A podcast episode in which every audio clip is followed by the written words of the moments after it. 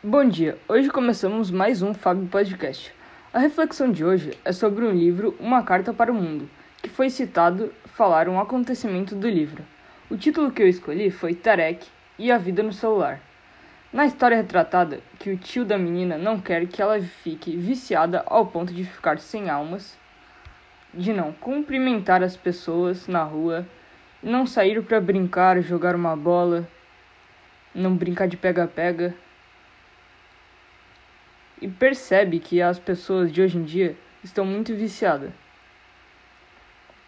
Obrigado e tenha um bom dia.